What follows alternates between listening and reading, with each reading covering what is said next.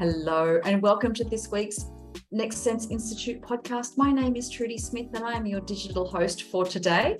As part of our ongoing um, promotion of the Orientation Mobility Association of Australia's symposium on the 28th of September this year, I'm really pleased to have Arvind with us, and he's one of the, the keynote speakers. Welcome, Arvind. Can you please introduce yourself to our audience? Thank you, Trudy. Uh, thank you for having me here. My name is Arvind Chandna. I'm a primarily a children's eye specialist, a pediatric ophthalmologist, but also an adult ophthalmologist as far as the topic we are concerned with today. And also for the last seven years, I've been exclusively doing research in cerebral visual impairment at the Smith Kettlewell Eye Research Institute in San Francisco. And I was mostly working previously at uh, Liverpool in England at the Alder Hey Children's Hospital. Wow, you certainly have have lots of scope in terms of the, of the places that you've worked. And as, as we've said, you are doing the keynote presentation for us to discuss adults with cortical vision impairment, CVI. I mean, why study adults with CVI um, and, and think that there'd be any difference between adults and children? Did you find differences between the two populations? Yes, I first uh, studied children with cerebral visual impairment, and I realized that as I was interviewing children, and children obviously up to the age of 18, 20, then I met adults who'd had cerebral visual impairment since childhood.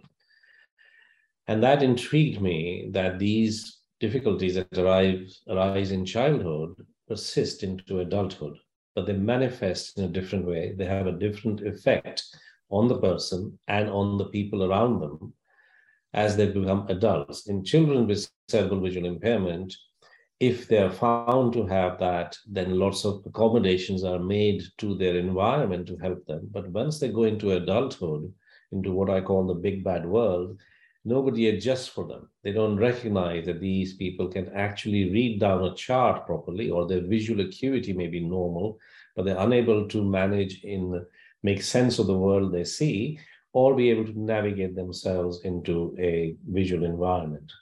And the second thing was, as I got more interested, I realized that there were acquired cases of cerebral visual impairment, which I would call late onset, either due to a head injury or a stroke or a tumor.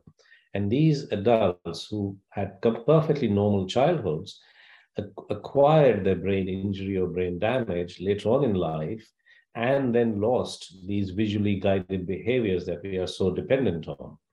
And the manifestation of those acquired cases was completely different than children's cerebral visual impairment. And the basic difference was that in children, the visual function that we're going to talk about never actually developed because they had the brain injury very early on in life. However, in adults, they lost the visual function that they had developed. So the children were did not did not even know that people have these visual guided behaviors, where the adults noticed the acute loss of the vision that they had developed. And so it was a different, completely different kettle of fish, is what I would call it. So that's why I was intrigued. So now I have been studying, in addition to children, I'm also studying adults who had cerebral visual impairment since early childhood and comparing and contrasting the effects that we see in adults who acquire their problem uh, later on. And that's why it's important. And above all, whether it's in children or in adults, most of the visual impairments that we're going to talk about today are invisible. They're only visible or only felt by the person who's suffering them. The world around them does not know that they have this problem because it's not obvious. And it's not obvious to sometimes to clinicians and opticians as well. So it is important that we study it, document it, assess the spectrum of visual difficulties they have, and then help them to rehabilitate, which is the case of children because they never developed those uh, issues, uh, the visual functions, and rehabilitate the adults. So there is a lot of work to be done, not only in assessing the condition, but also in being able to help them manage uh, the vision that they have in a visually rich environment. It's, it's an ex- extraordinarily large field with with obviously so many places that you need to begin that research. I wonder, Are there differences between children with the spectrum of high visual function difficulties and adults with similar problems? Do they have different difficulties? Yes, uh, it is a very, first of all, cerebral visual impairment is multi-layered. The brain has many, many areas. At the last count, there were 44 different areas where vision is dealt with. So therefore, first of all, it depends on where the damage has occurred. If the damage occurs in certain areas which are specified on a brain imaging scan or any other kind of scan, then we can predict what kind of difficulties this person might have. But you can even have these difficulties in the presence of a normal MRI brain scan. And so the differences between children and adults could be expressed in the fact that a lot of adults can express the difficulties they have. For example, in adults, we find that they have this problem about motion. So they cannot see things that are stationary, but may be able to see things that are in motion in areas of visual field that they've lost. So an adult stroke very commonly ends up with hemianopia, loss of one half of the visual field. And if you keep something stationary in that visual field, they can't see it. But if something moves, they can see it. So this is a dissociation between movement and stationary. So that's very common in adults. Also, they have this phenomena in uh, conditions such as stroke, tumor, meningitis in adults, that they get this condition which was described a long time ago called Berlin syndrome. The Berlin syndrome is where there is nothing in their visual field, but they actually can see something. So it's like visual hallucination. They're very real, they're perfectly formed, and the adults need to be dealt with sympathetically when they have the Berlin syndrome. The other changes that are in the manifestation of difficulties of high visual functions are the same. So if a certain area of your brain get damaged, which is called the dorsal stream or the parietal lobe area, then you have lots of difficulties in orientation, uh, orienting yourself in space. That means you have difficulties in knowing where you are, what your environment is like, and how you're going to navigate yourself through a crowded env- environment. They also have difficulties with trying to see more than two things at one go. So simultanagnosia, that means they can't see two things at the same time. They only have to see one thing. And if it's more than two things, they are in real difficulty because they cannot even move through a crowd or deal with a cluttered environment. These are similar as they are in children, but the manifestation of how they're expressed and how it affects their daily life is different because an adult is living in an adult world, whereas a child is living in a children's world. So the accommodations that are required to help them rehabilitate for the adults are different. Uh, sometimes these adults are driving, but have cerebral visual impairment or CVI and higher visual function loss. And they are manifested by not being able to judge the distances by not being able, so wing mirrors get knocked off. you swerve suddenly when you see something rather than swerve, move slightly over because distance judgment is poor. Sure. And they only know this uh, by being observed by other people and saying, wow, what are you doing? And the person doesn't even know that they're doing this. Then if the, that's a dorsal stream deficit, motion perception, simultanagnosia, inability to navigate yourself through crowded scenes or cluttered areas, then you can also have ventral stream deficits, which is going from the primary visual area into the temporal area, which is on the underneath the brain, the temporal lobe. There you get different kinds of agnosias or inability to do things like with objects and faces. So prosopagnosia or face problems are very common, not being able to recognize familiar faces, not being able to recognize yourself in a photograph, not being able to certainly not recognize uh, unfamiliar faces, and being able to route find yourself. You get lost very often. One adult told me that his default position in life is being lost. And he has to, whenever he goes back to his university room, he has to figure out where his desk is, where his chair is, where his wardrobe is, and then he recognizes his room. Gosh. And if he misplaces something, he can never find it again. That, that, so that those, must, yeah, those difficulties are there. Mm. So that must um, affect them in terms of how they they they feel or they're made to feel as they interact with the environment as they see it mm-hmm. and, and and how people around them react you mentioned earlier that that that. Sometimes they have the influence of cvi and sometimes not in some situations. That has to have an influence on their relationships and how they interact with the world. Yes, uh, that is a very significant aspect that I have discovered in my, uh, you know, discussions and interviews with adults, that they feel that though, uh, first of all, the world does not understand these invis- invisible visual impairments, and these have been known since a long time. Uh, I have to give credit in 1918 to an ophthalmologist, an eye specialist called Holmes, H-O-L-M-E-S, his seminal paper on studying adults who had these invisible visual impairments from war injuries with bullets going into the brain into certain areas. So it could be exactly localized where the damage was. And he found these higher visual functional losses in 1918 and wrote a paper. And then since then, there have been only four or five papers, the last one by Gordon Dutton, on these higher visual function uh, difficulties. And even at that point, most of the papers mention the difficulties these adults had in social interactions and being accepted in society as having this difficulty. For example, an adult who can see perfectly down the black and white letters on an optician's chart is unable to navigate themselves on a road, avoid obstacles, cross a road, go up and down pavements, despite having near normal visual acuity. And one of the rehabilitative measures is to give them a stick to help them navigate themselves.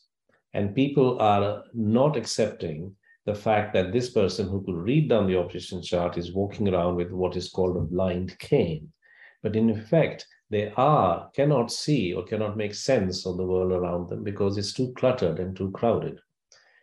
And so, and then uh, there are people who told me that they have told their own family members the difficulties they're having and they introduce themselves to other people that i have a visual impairment like this this and this but people actually don't think about it and approach them and deal with them as if they are perfectly sighted so it is difficult for them and i think there is a very important uh, aspect that we have to do is to advocate for these people and let society know that these visual impairments exist and that starts with us as clinicians and teachers of the visually impaired, and also the governmental uh, bodies that should recognize this condition and make it a registrable condition. Absolutely. And, and hope that things like this podcast and, and your keynote raise that awareness even further. I, I wonder, Arvind, what have we learned from studying the whole age spectrum of people with CVI? So starting with, so we are studying children from birth till 65 years of age at least. And we are discovering, though our research project is not entirely complete, uh, and we are obviously looking for many more participants, but we have seen how difficult, first of all, it is to diagnose cerebral vision impairment. But we have developed semi-structured interviews by which we interview parents of children uh, until the age of 18 or 17. But older children answer the questionnaire themselves, and the adults obviously answer the questionnaire themselves. And we have discovered that the first of all, that the spectrum of difficulties that people have throughout the ages is different and so, for example, in children, there may be a certain spectrum of difficulties which may or may not get better with time according to the accommodations made for that child. So then, when they go into adulthood, they are left with a residual amount of difficulties. And they then have to deal with the outside world with it. But with the acquired one, where it happens in adulthood, the biggest difference is that these the adults knew what the world was like. They were using their visually guided behavior, but they lost them. So their ability to recover those or accommodate for it is very different.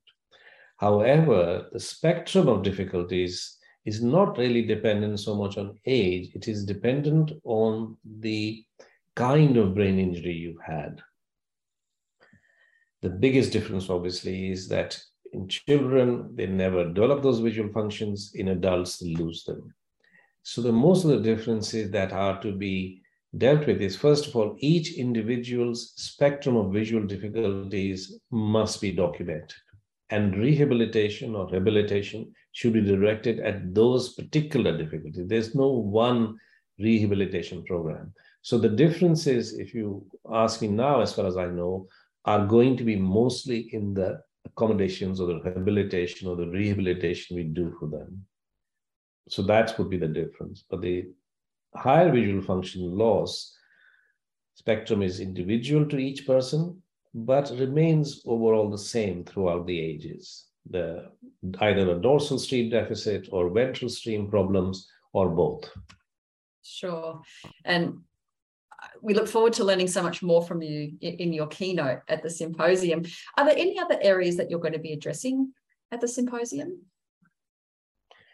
Yes, I think I'll be addressing uh, at the symposium in more detail our research, which we are analyzing at the moment. I shall be able to give figures and put a much better evidence-based, uh, you know, umbrella around what I'm saying, uh, because we are now starting to analyze the data that we have. So I'll be able to give a much more finer, accurate picture of the higher visual function deficits. But importantly, I'll also be talking about what the adults have said. So our questionnaire is please answer whether you have this problem, never, always, rarely, sometimes, or and things like that. But we also have an ability to ask them, how do you actually feel? What are your difficulties in life? What is, I mean, this is a questionnaire, but what do you feel? And in free text, we note down what they say. So I'm going to be bringing to the audience actual words that the adults have said. So I think that is the learned experience of living with this condition is far better than any questionnaire or any research I can do. And that has helped me understand how people feel, uh, what are their needs, what are their difficulties. So we can actually tailor the help that we give them or the assistance we give them according to their needs, not according to our understanding, textbook understanding of cerebral visual impairment. Because that is just a name. What I want to do, and hopefully take everybody with me, is to listen to the person who has the condition and then make sure that we help them for the difficulties they're having than we think they're having. And that for me has been a great learning experience. I think it will be a great learning experience for all of us. I think hearing directly from the, the, clients themselves is incredibly powerful. And we so look forward to your presentation. Thank you for taking the time to introduce this topic. And we're aware that it was, was perfunctory, but I think we've already feel like we've learned a lot and we are looking forward to hearing from you on the 28th of September. I mean, thank you so much yes. for your time tonight. Thank you, Trudy. And thank you very much for inviting me, and I look forward to participating in a multidisciplinary way with uh, many people who are working towards this thing and learning a lot. So thank you. Thank you. And the link to the symposium registration will be in the show notes. So we look forward to seeing you there. Thanks, everyone, and we will see you next time.